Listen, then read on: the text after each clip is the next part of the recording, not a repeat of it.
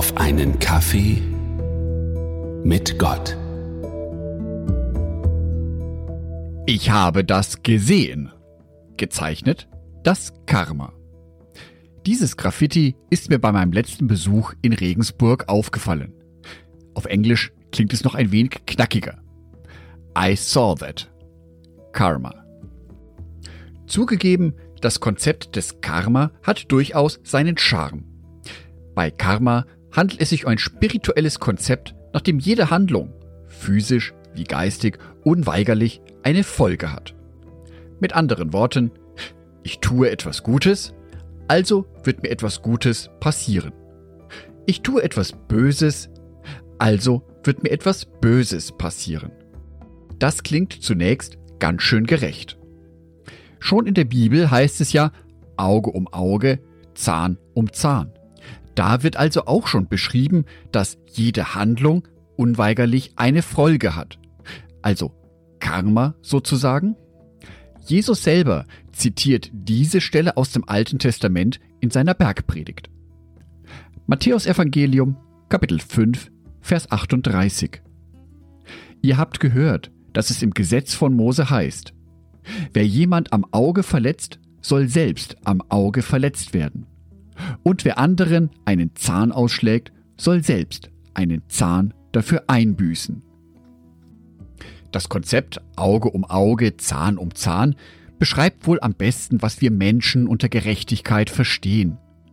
Wenn mir etwas Böses passiert, dann kann ich auch mich dafür rächen. Oder zumindest Genugtuung empfinden, wenn der anderen Person auch etwas Böses, etwas Schlechtes passiert. Jedoch durchbricht Jesus dieses Empfinden von menschlicher Gerechtigkeit mit seiner Botschaft. Noch viel wichtiger, mit seiner Liebe. Matthäus Evangelium Kapitel 5 Vers 39. Ich aber sage, wehrt euch nicht, wenn euch jemand Böses tut. Wer euch auf die rechte Wange schlägt, dem haltet auch die andere hin. Jesus durchbricht damit das Konzept des Karma. Er möchte nicht, dass wir in die Rache hineingehen und uns für das rächen, was uns angetan wurde. Die Regelung aus dem Alten Testament wandte sich vor allem an Richter und forderte sie auf, gerechte Strafen zu vergeben und nicht etwa überzogene Strafen. Für das persönliche Empfinden hat Gott etwas ganz anderes für uns im Plan. Matthäus Evangelium, Kapitel 5, Vers 43 und 44.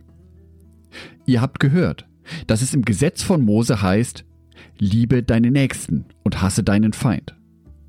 Ich aber sage, liebt eure Feinde, betet für die, die euch verfolgen. Direkt im Anschluss daran, wie Jesus zu dem Ausspruch steht, Auge um Auge, Zahn um Zahn, Direkt danach spricht Jesus über Feindesliebe. Damit macht er unmissverständlich klar, dass es eben nicht um Karma geht, dass es nicht um Ursache und Folge geht, dass es nicht darum geht, dass wir selber unser Schicksal in die Hand nehmen und uns rächen. Dies mag sich zwar in einem Hollywood-Film gut machen, jedoch nicht in meinem Leben. Das Konzept von Karma lässt nämlich einen ganz wichtigen Punkt im Glaubensleben aus.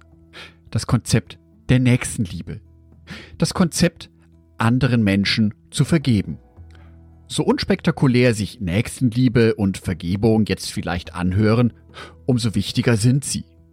Denn ich als Mensch habe mich ja schließlich auch an Gott schuldig gemacht. Ich sündige jeden Tag. Ich mache meine Fehler. Ich bin ein unvollkommener Mensch. Und Gott? Anstatt mich zu bestrafen, dass mich das Karma trifft für meine schlechten Taten, anstattdessen liebt mich Gott.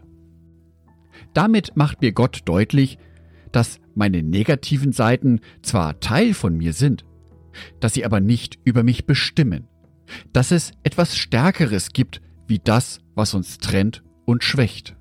Während das Konzept des Karma mich unweigerlich damit konfrontiert, dass auch mir etwas Schlechtes passieren wird im Leben, da steht Gott mit seiner Nächstenliebe, bei dem ich zwar als Mensch meine Fehler habe, aber dennoch darauf vertrauen kann, dass mein Leben ein gutes Ende nehmen wird. Und dies ist eine Botschaft, die Leben schenkt. Wahres Leben. Ich wünsche dir Freiheit. Freiheit von dem Gedanken, dass, wenn du etwas Schlechtes machst, dir etwas Schlechtes im Leben passiert. Ich wünsche dir vielmehr das Vertrauen in Gott und seine Nächstenliebe, dass du zwar Fehler hast und haben darfst, dass diese Fehler jedoch nicht über dein Schicksal entscheiden. Anstatt menschlicher Gerechtigkeit und Karma dürfen wir nämlich voll und ganz auf Jesu Liebe zu uns Menschen vertrauen. Halleluja. Angedacht von Jörg Martin Donath. Bibeltexte eingelesen von meiner lieben Frau Sonitschka.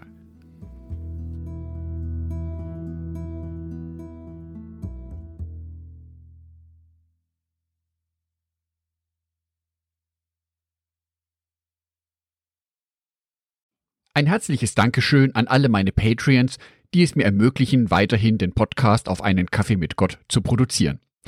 Herzlichen Dank an Sonitschka und an Andreas Pfeiffer.